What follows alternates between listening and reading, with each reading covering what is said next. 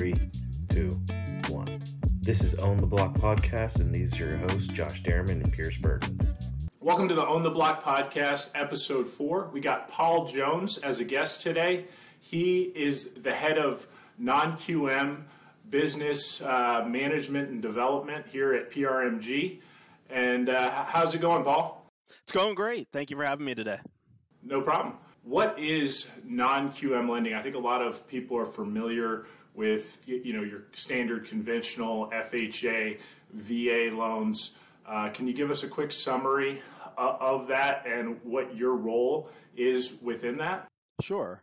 Uh, first of all, non-QM is uh, is a term that's really you know uh, covers a great wide landscape of different types of borrowers, and often it does get misconstrued as you know subprime uh, because we are helping borrowers who are not your prototypical uh, agency um, profile.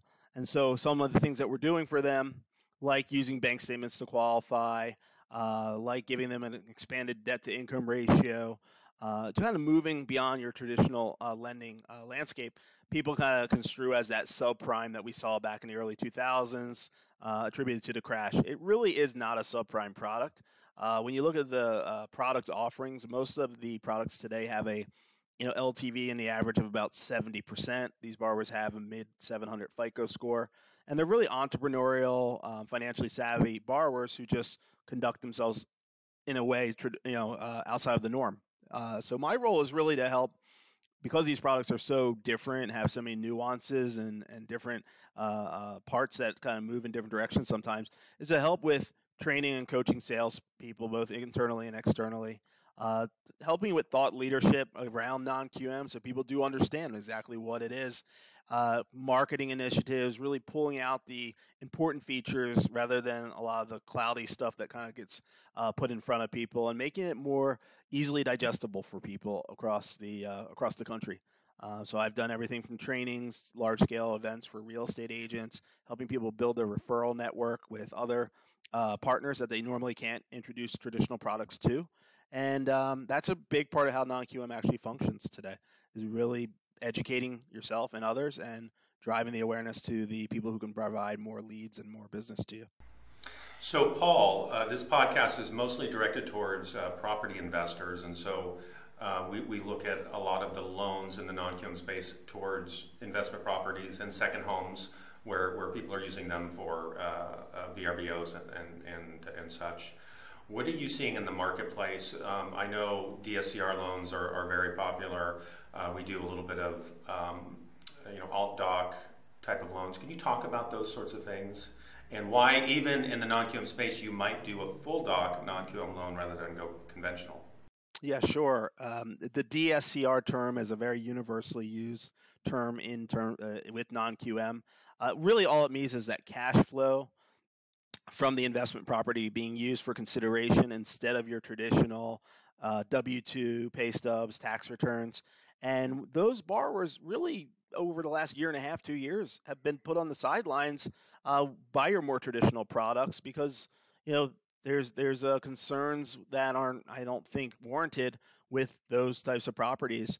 Uh, these investment properties are now close to 40% of most non QM or special financing securitizations. This is a big part of the marketplace. And I always say, you know, a borrower can only have one primary residence, they can have multitudes of investment properties. And that's what this product serves. So instead of looking at your W 2s, pay stubs, and all those things that we're used to, these products just look at the cash flow only on the subject property. I only need to understand that this person who's buying an investment property or refinancing that investment property is making enough in monthly rent to cover the mortgage payment. And in most cases, or some at least, you're seeing interest only as an option for the payment. So we want to know that that person who's going to own that property can get a tenant or even a short-term rental, uh, uh, you know, long-term average of those incomes, and use only that income to qualify them. I don't care about your W-2s. I don't care about your liabilities, what you pay monthly for your other uh, homes. I just need to know that property's income producing, and that's what debt service coverage or DSCR really means. And again, the agencies did not really give those people who understand the value of property and second homes and investment opportunities the right chance to uh, participate as they should be able to. And these special financing solutions, such as cash flow on investment really give them uh, many more opportunities um, that a lot of them still don't even know exist. So there's a lot of word we can get out there. Uh, a question that I have for you is why would somebody that's an investor or looking for a second home go to non-QM if they can if they can fully document their income? Sure. Well, with fully documented income, you know there are uh, expansions that you can get with non-QM, such as just using one year of income to qualify, uh, using other alternative sources, combining them, and that gives you just more overall buying power. And remember, non-QM loans start at lower loan sizes and then move into three million dollar max loan amounts, so you have a lot more wider way to qualify as well.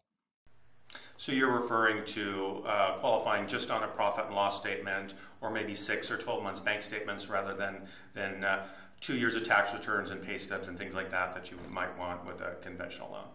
Right. So a non-QM loan just gives you alternative ways to qualify outside of your traditional methodologies from bank statements to 1099, profit and loss, cash flow and investment, things of that nature really are the primary focus on the non-QM side for qualifying.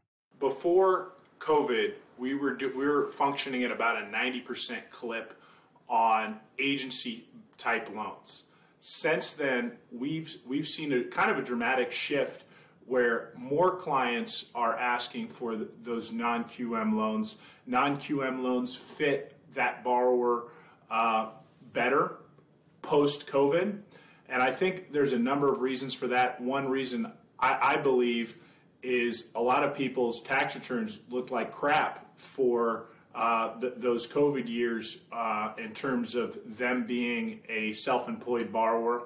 Also, a lot of people have cash to be able to put down those uh, those higher down payments that non QM requires. What what are you seeing, and the reason for the uptick in non QM when non QM was almost tanked at the beginning of uh, COVID completely. I mean, bit, companies were shutting down. I know Angel Oak, a big player in that space, shut their doors completely for a, a, few months. And so, what have you seen kind of a resurgence of non QM since since that point?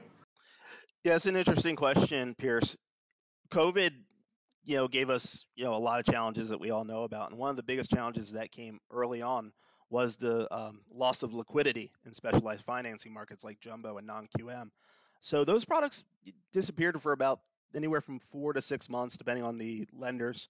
And when they came back, the world was a lot different, right? We had a lot of people who had to change um, uh, their their way of life economically. People lost jobs. People started new jobs. People began taking up uh, um, their own professional businesses uh, in light of those challenges, and other businesses did really well during the pandemic. So all those borrowers kind of sat there doing record low rates and kind of scrambled to find the opportunity to take equity out of their homes, buy a larger home. We saw a lot of people buying second homes and investment property during that time. And unfortunately, um, only loan officers who were really well educated on non QM prior to COVID were able to help them.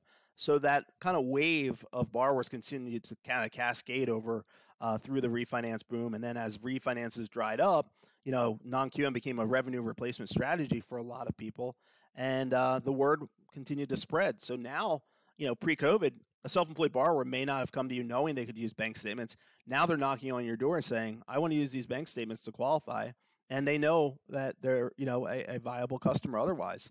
Same thing as you mentioned with the assets that people have. A lot of people, you know, made great gains on their investments and other savings during the pandemic. Those monies are now being used to help them even today with putting that larger down payment that's required with some non-QM products. So overall, you know, once COVID subsided, if you will, uh, and its influence on non-QM, uh, those that were really uh, dialed in, ready uh, to deliver, were there, and then a lot of people started playing catch up, and now the market. I would say the market's pretty saturated with non-QM providers, and in some way, it's the wild, wild west. Uh, but in other ways, it helps to keep uh, the market alive. Um, and the last thing, just speaking of those companies you mentioned, you know, that was one of the things as we entered back into non-QM at the shop I worked at was people who were um, burned by those companies that didn't honor commitments and pipelines and funding loans during that time. And so those that were able to manage those waters more successfully are kind of still winning, believe it or not, in this space versus some of the others that have some reputational uh, challenges from that time. And where do you see the space moving? Uh, because I, I, do think there's still a number of holes in the lending capabilities of, of non QM.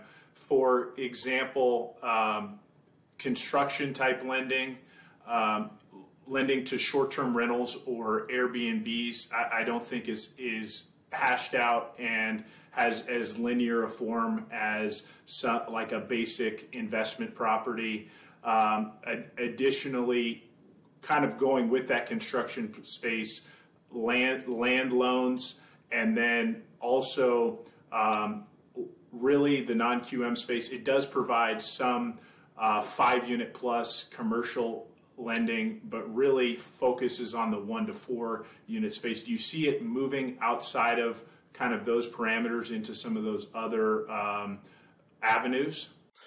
Yeah, I, I, do actually. I think the market has finally um, settled, and the uh, securitizations are getting better again, which means you're always going to see product uh, expand again and new things enter.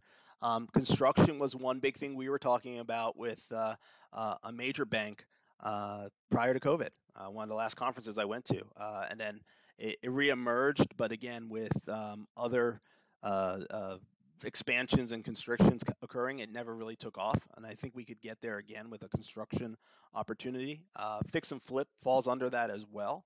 Um, you can leverage bank statements on a fix and flip deal or something like that.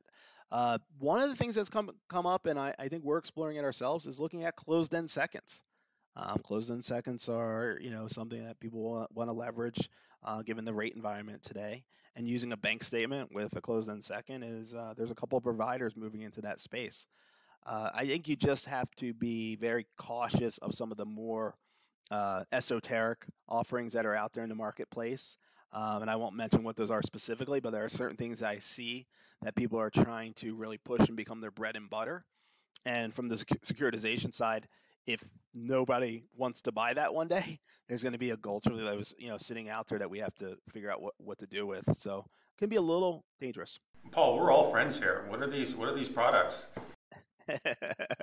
well, I would I would say one one thing that I've seen kind of uh, start to go the way of the dinosaur, and it may come back. You never know. Uh, maybe some kind of Jurassic Park uh, element there. Uh, ITIN borrowers were for undocumented. You know, some people do that as an undocumented loan program, and others, you know, would prefer some type of comfort ra- level around someone using an ITIN in lieu of a social security number. Uh, foreign nationals, uh, if you looked at recent pricing adjustments, if you're doing a foreign national, even on a DSCR loan, can be a little bit of a challenge from a cost perspective now. Uh, there's just concern, even with that 35% down. You know, some people are not really as comfortable with that than they were uh, a year, year and a half ago. Some people were, were the foreign national kings of, you know, you guys down there in Miami and places like that. So they're still out there. They're still relevant.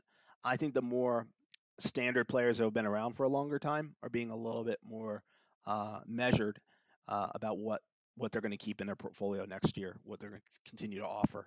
Paul, I, I like to think of the non-QM space as the cryptocurrency craziness of of lending because there's all these different players coming coming into the marketplace. Some of them are bullshit, other others are not, and and so you, you kind of have to figure out who uh, who, who, you want to work with and and, and where to um, you know send clients loan applications to um, because it, you know some of the stuff sounds too good to be true.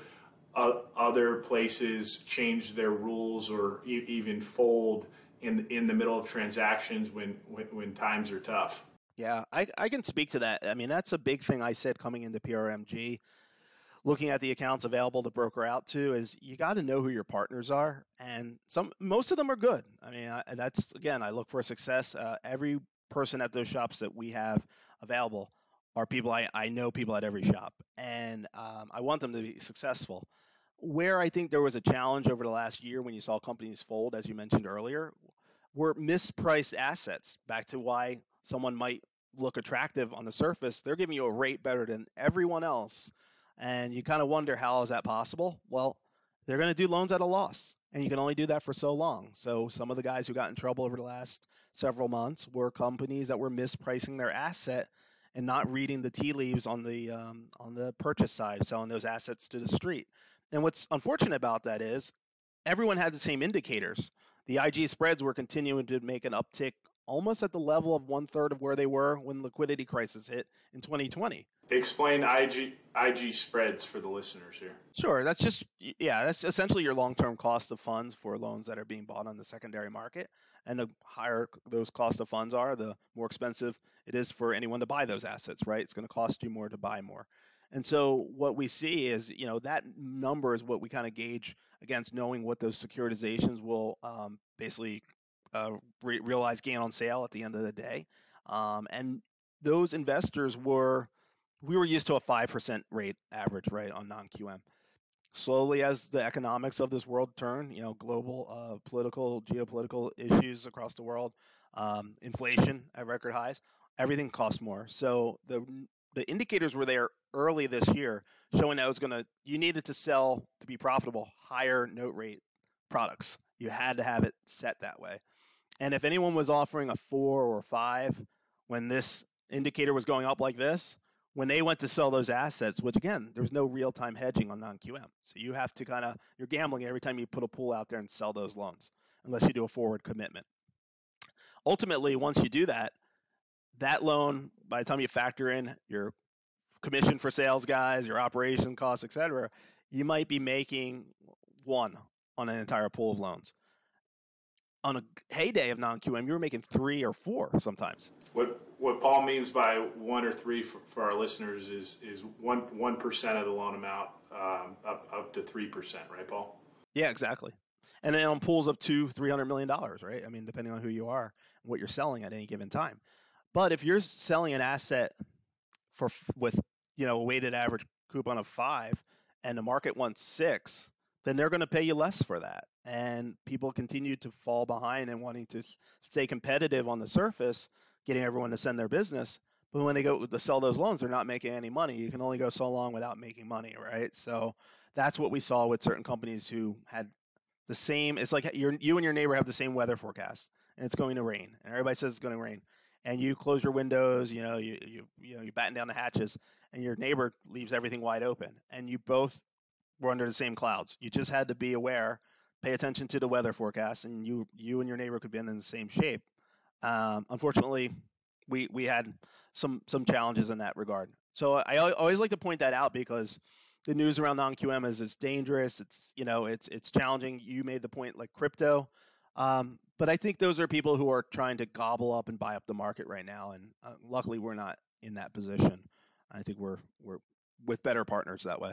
Paul, I want to give you a story. Uh, about six nine, six, nine months ago, the, the non-QM space was kind of going through some, some issues, some liquidity issues. And so what we were seeing is as rates were going up, as you said, um, a lot of the non-QM lenders are naked into the secondary market. They don't have those forward commitments. And so what they're doing is they're, they're going out into the marketplace and they're offering certain rates, but they're not covering those rates. And so they may tell you, hey, your rate's locked at 5%, 6%, whatever but if they can't sell that into the marketplace uh, once the loan's closed, then they take a loss, as you said. And that loss can be massive, especially if rates go up quickly, and that's what they did. And so, what you saw in the non QM space is you would see some lenders where they would play games to try and um, get you to go past your lock expiration date, or they would just flat out tell you, your lock is no good here, you have to go to market.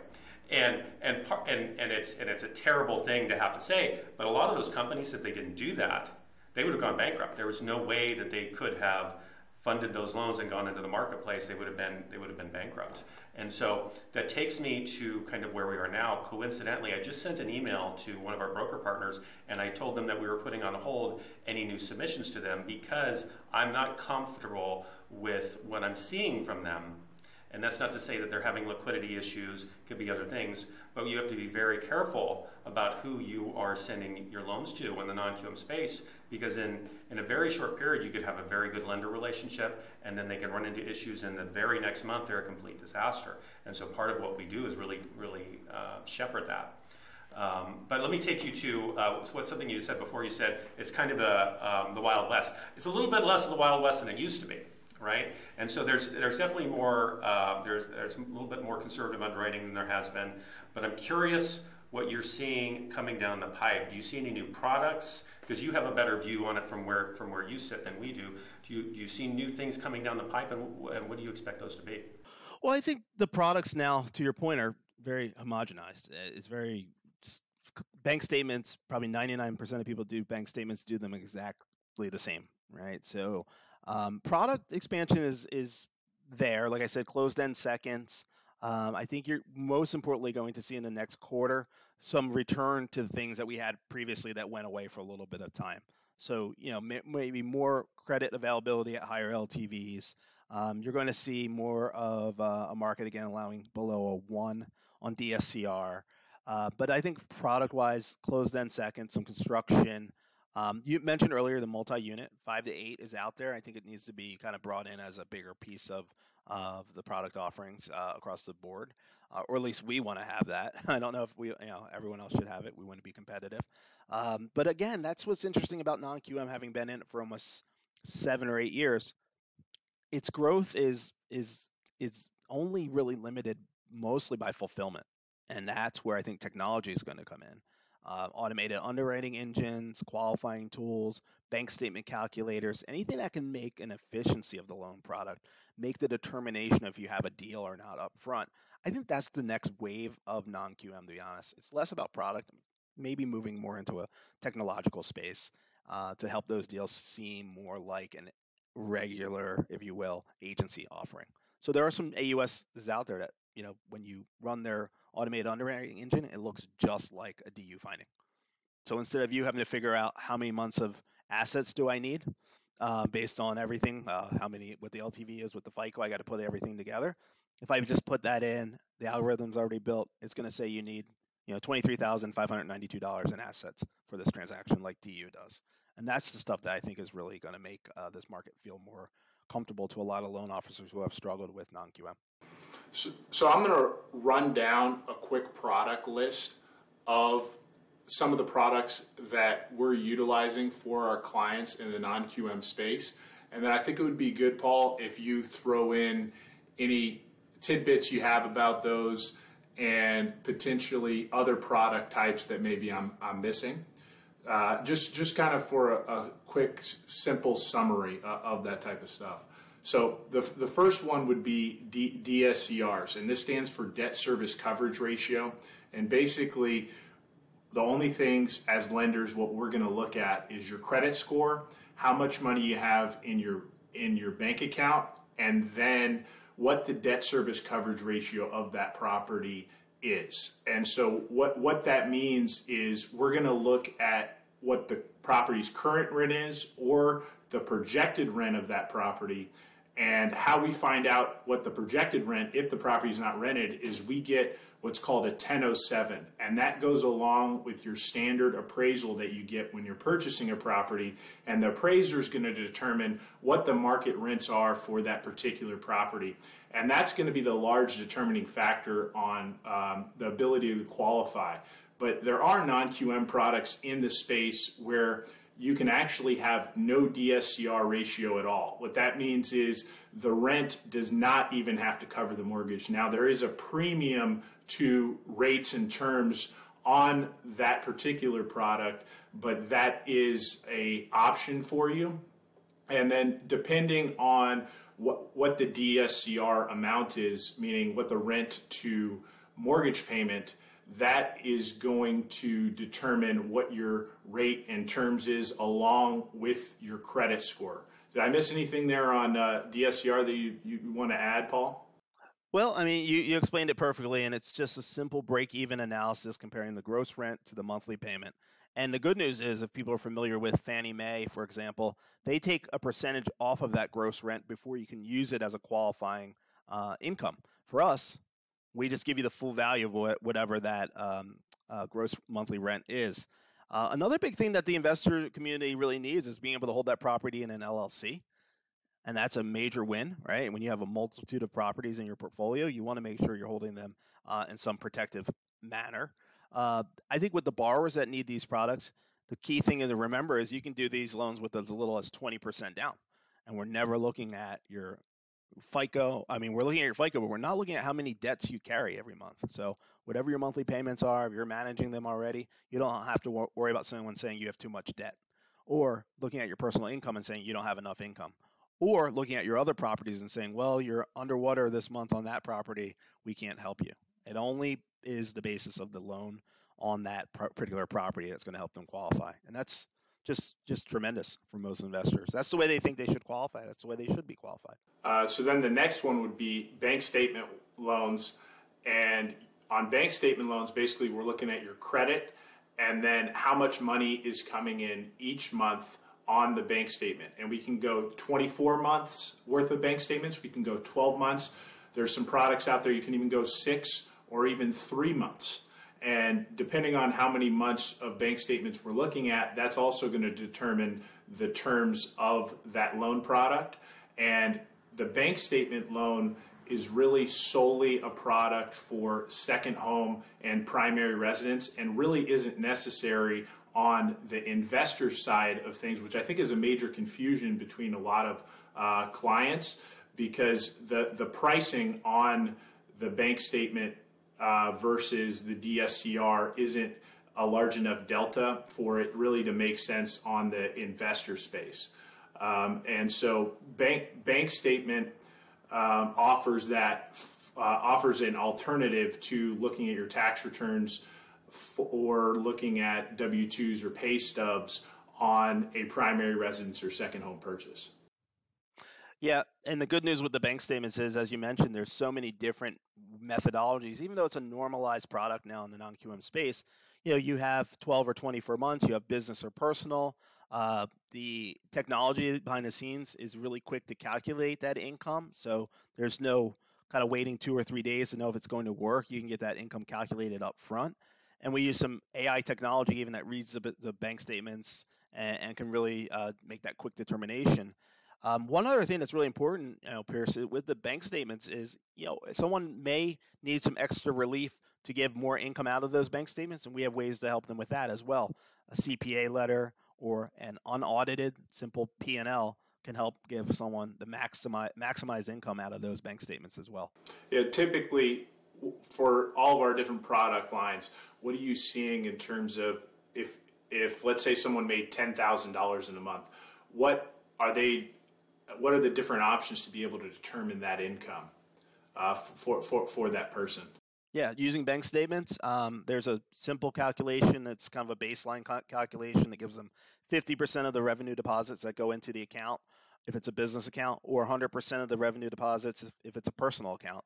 Uh, but that customer could have a type of business where uh, they have less expenses, you know, fewer expenses every month. We will give them uh, even more income if the CPA for that business states for the last 12 months the expense factor has maybe been, let's say, 20%. As long as it makes sense for the business, they can use that uh, lower expense factor and get the maximized income. Or if they're not comfortable or their CPA won't provide that letter, we can just get that simple, unaudited is the key profit and loss for that same time period as the bank statements. And internally, we can determine what those expenses are and what that expense factor will be and give them more uh, income uh, to work with. One of the other things, you know, when it comes to income is we always think bank statements, but it's also important to remember you can combine a bank statement customer with a regular wage earner. And a regular wage earner can go on a non QM loan with just one year of W 2 or one year of tax returns that shows income. So we have just a one year qualifier all the way up to a $3 million loan amount using multiple uh, types of income combined. And then that asset utilization as well that we mentioned earlier can even be thrown in there and give someone you know a better chance of getting what they really want in terms of a mortgage. And and then there's a kind of a, a newer product that kind of has come um, to fruition over the last uh, year and a half or two that basically is no income primary residence and second home, right? And that that product basically you're having to put down 20% and depending on your credit score it's determining the amount of reserves you have so you know at the pre you know right around COVID time and, and that sort of thing, I saw some lenders even going down to a 640 credit score on that with 18 months of reserves. Now they've kind of bumped that up a little bit to a high, higher credit score, maybe 660, 680.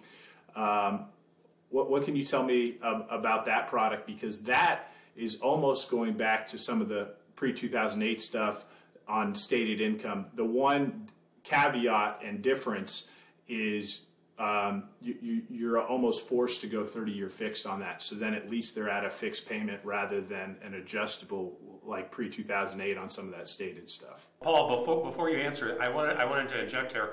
So the CDFI lenders that offer this no ratio product for, for primary and second homes, it actually reminds me of the old countrywide fast and easy product where you were doing stated income, stated asset. Essentially, it's the same thing. You aren't actually having a stated income. Um, but it's it's a it's a product that's been around the CDFI exemption for probably at least seven eight years, maybe even longer. But it's really didn't start coming to the fore until the last couple years, and so I'm really interested to hear what you have to say about that.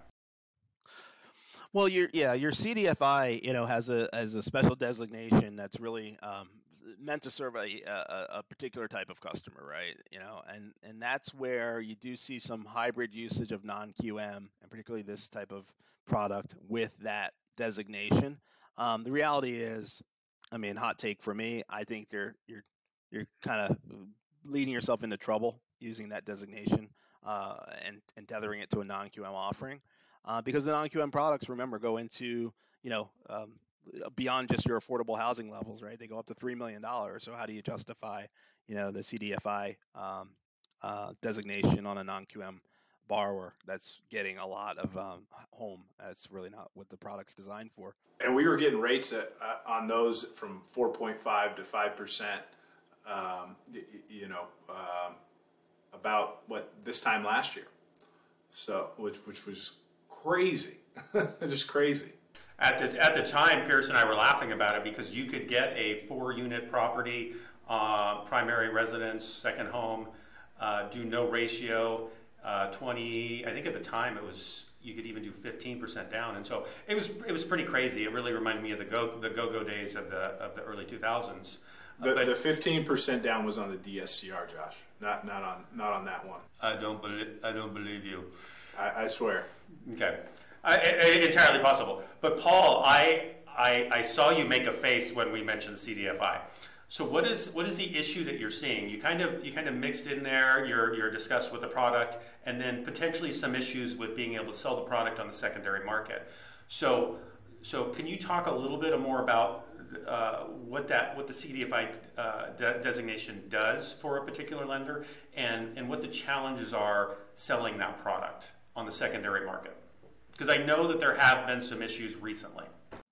Yeah, I think there's going to be more of a creep uh, in issues around this because your, you know, your CDFI is really, you know, it's designed for, you know, investing in, in you know, certain areas and helping uh, those that are maybe otherwise shuttered out of home ownership, um, and and that's that's great. We all uh, believe in that. So I believe in that aspect of it. I just am a little challenged by using some of these um, non-QM uh, uh, features under that designation, right? So you're you're calling it this so you can get the better rate. You're calling it that so you can uh, still go non-QM. It's just it's just kind of creating a little bit of a um, it's it's for it's it's what neither product is designed for, or neither feature and those products are designed to be married together. But right now, that's that's become commonplace for a couple of companies. Uh, I, I mean, I you know, again, this is a podcast, so it's it's not meant to be my my gospel here, but I do, you know, have it on good authority from some people I know are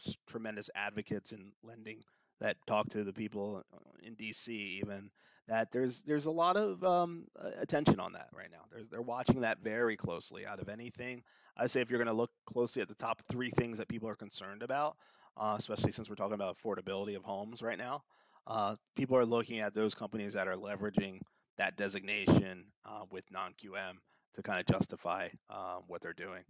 So, Paul, let me let me ask you this question. So, as you know, uh, some of our federal regulators have come down on Fannie and Freddie and basically directed them to disincentivize um, um, financing through those through those authorities for second homes and investment properties. And so that shifted some of those financing um, requirements or financing requests to uh, private jumbo investors, uh, uh, institutional investors, your, your B of A, your Wells Fargo, and the non QM space. How has the non QM space responded to that, um, that FHFA uh, push for Fannie and Freddie not to do as much second home and investment? Yeah, I mean it's been very interesting. I think we a couple things happened over the last. This has been like year, year and a half, off and on, right? There's been threats, and then they pulled back some of the LLPAs. Um, people did a few things, right? They they improved their non-QM products they already had in existence, which you can do because you own that product or you have an investor that you sell that product to. So you say, oh, wow, this is going to be a windfall for me. You know, I just have to move the needle just enough to take those same borrowers and put them into these non-QM offerings and not make it too painful for them. Um, and then, you know, where I was my previous home, we we actually created an entirely new product that was only designed for those borrowers who were left in the dust by the agencies. So the response is, and that's what I kind of like about non-QM, it's easy to pivot with it. and it may not seem like that sometimes, but when the market goes through its turmoil or the agencies shake things up, you know, non-QM is always there. And minus a hundred-year pandemic, which none of us saw coming, I really think non-QM in some regards is is economic proof. Right? It works in downtimes like we're seeing now. Um, we, have remained consistent in our production in non-QM as a company uh, since I've joined, even with everything else kind of on the other side of uh, down, you know, a slight downturn. Um, but when things are really good, right, you have more borrowers coming to to the table as well, and a lot of those borrowers are not quintessential typical borrowers, and they can be put right there for those products. And during those better times, the market's stronger and the products are wider, and credit availability is you know at, at its at its height. So um, I, I, think that's what's great about non-QM. It's nimble. Um, it can be shaped very quickly to fix other things that are going on, and we're seeing that right now. It's more reactive um, in a negative sense, but it's also um, I've seen it in times like you said, second home investment challenges where you just step on the gas and you are able to help everyone else who's underserved by the agencies for one reason or another. As soon as they get a wild hair, you know, we're able to help those borrowers in most cases. Yeah, Paul, kind of a funny story here. I used to sell all of my clients, uh, higher net worth clients, on only using the conventional loan to buy primary residences and second homes because of the lower down payments and interest rates. Um, um, you know incentives, especially on the on the second home, because second home used to have prior to basically February or March had the same uh, interest rates as you, you know your primary residence.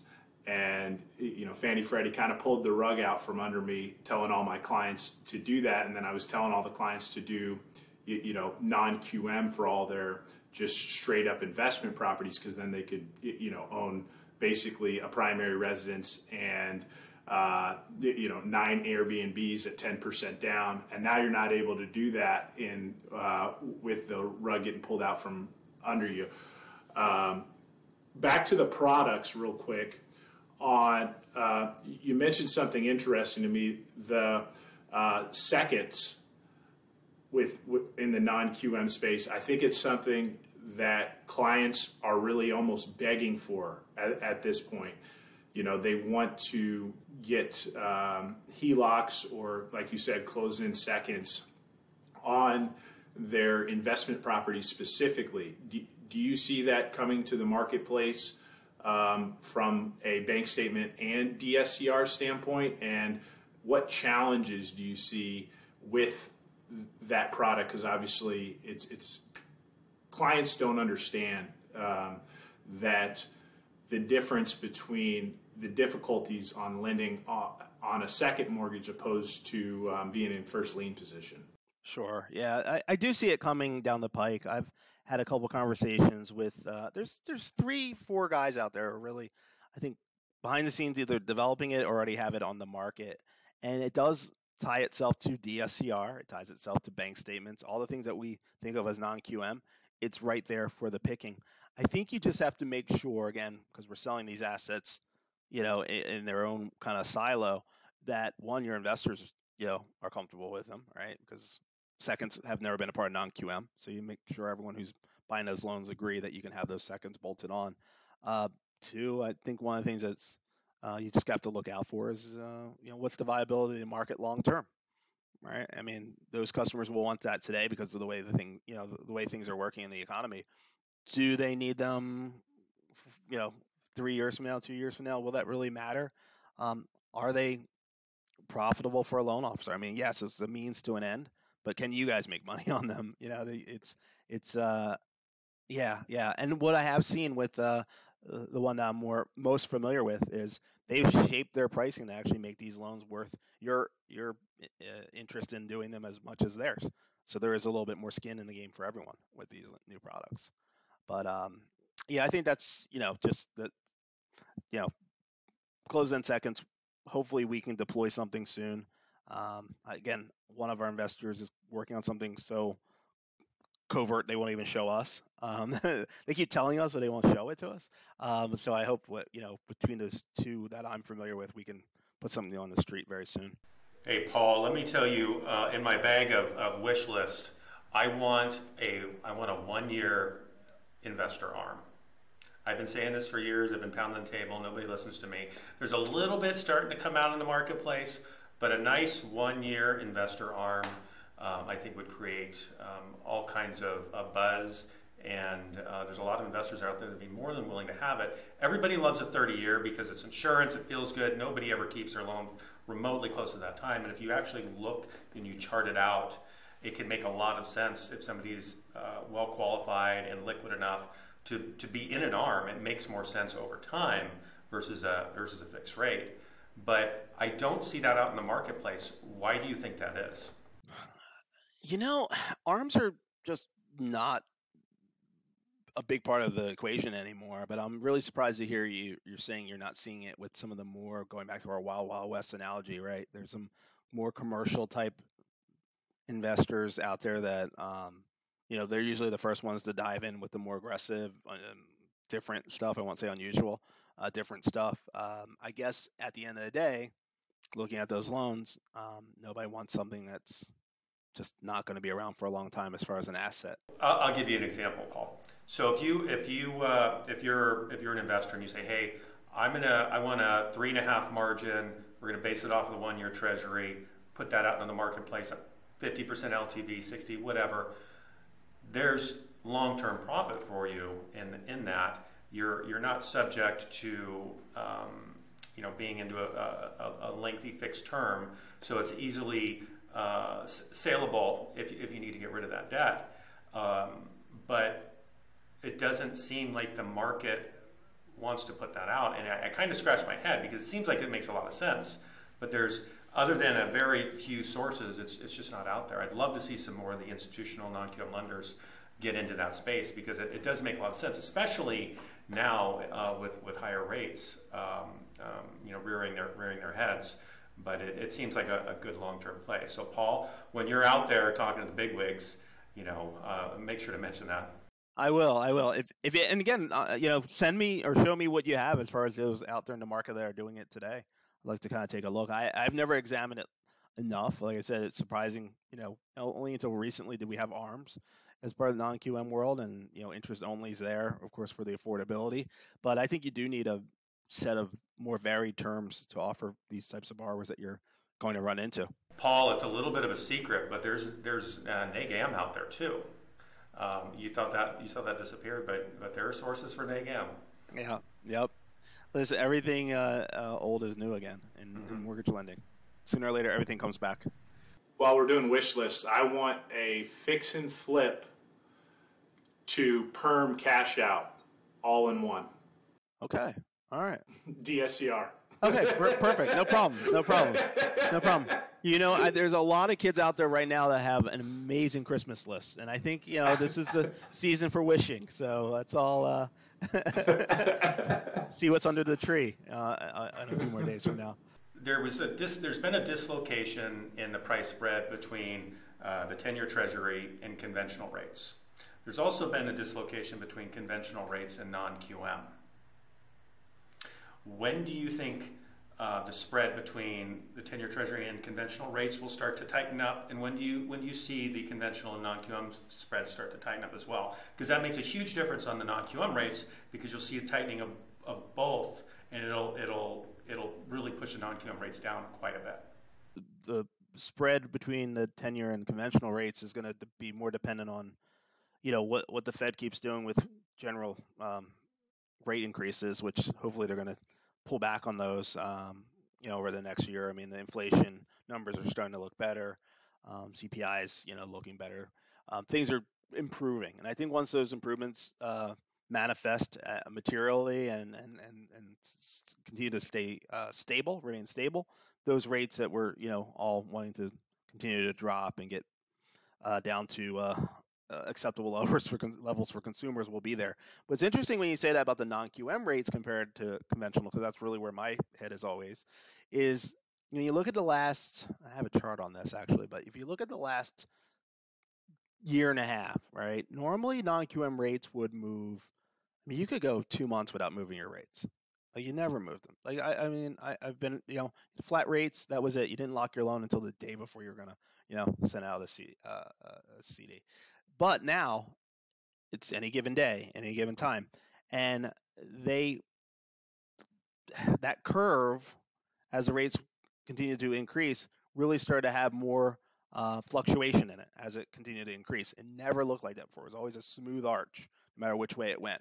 So um, until you stop seeing that, and it follows along the same trajectory, of course, of conventional rates, and still you, until you, I think, you see the conventional rates come down and swing, you'll start to see those rates, but I think you'll still get those fluctuations. It may be the new normal in non-QM, to be honest with you. I just think there's going to be more um, daily, if not weekly, fluctuations um, for the foreseeable future. I don't know if that really answers that question, but I just keep seeing that chart in my head, and it's a very recent chart. And just looking at that variation, it's just been so interesting. You know, non-QM again never moved rates. You know, very often. It was six weeks, two months, you know, a month maybe you would move them.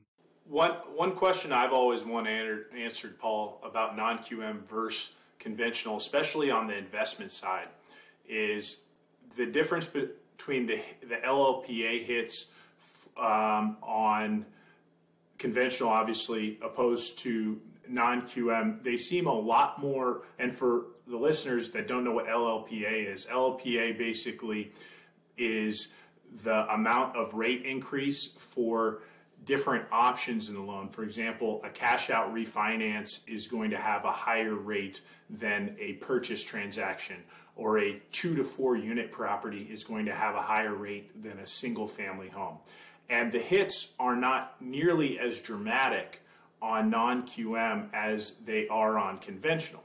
So there has actually been times in the marketplace where you know the most expensive investment property uh, thing you can do on a conventional loan is a cash out on a four unit, a two to four unit property, and um, a max cash out, right on, on that. If you're doing that on a non, a lot of non QM products, there's times where that's actually been on a DSCR has been cheaper than doing it on a conventional loan by a pretty large margin. And it's because those LPA hits on it on non QM are, are not nearly as drastic. What what is that? Re- what is the reason for that? Uh, in some cases, just because your base rate is already high. You know, you're already they're already picking up a lot of the risk or accounting for a lot of the risk in the you know, the nature of a non QM loan. So it's there. Um, and then you know other attributes, even the riskier ones, depending on where we are in the market, um, you know, actually pay better in the on the street depending on where the market is. So you could have, um, you know, you it's to incentivize kind of pushing the envelope on certain attributes. They like to have kind of a spread of what the attributes are in the loans that are being sold. So you can't just go out selling a whole pool of DSCR. They want to see highs and lows in there. They want to have a good mix, and I think that also helps to encourage a good mix of product because if it's too monolined, it's actually more um, uh, it's riskier. You know, if someone's only chasing after uh, a bunch of no ratio DSCR. You know, where's your other product? How are you positioning that? Why are you only kind of adversely selecting the riskier stuff in your own portfolio to sell to the street? Uh, so sometimes it's just to encourage a, a variation uh, in the in the pools that are being sold.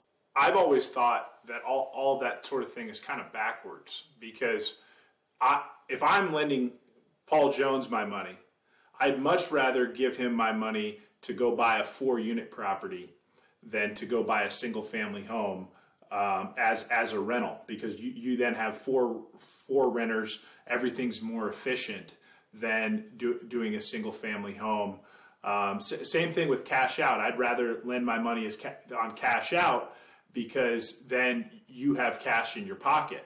What do you think the reasoning is behind th- th- those hits as well?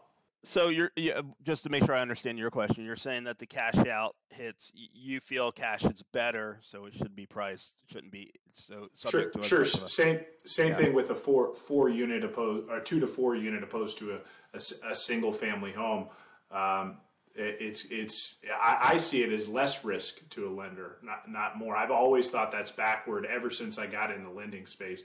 That that that but that's the way it is in the in the marketplace as a whole. But it it doesn't it's never made any sense to me.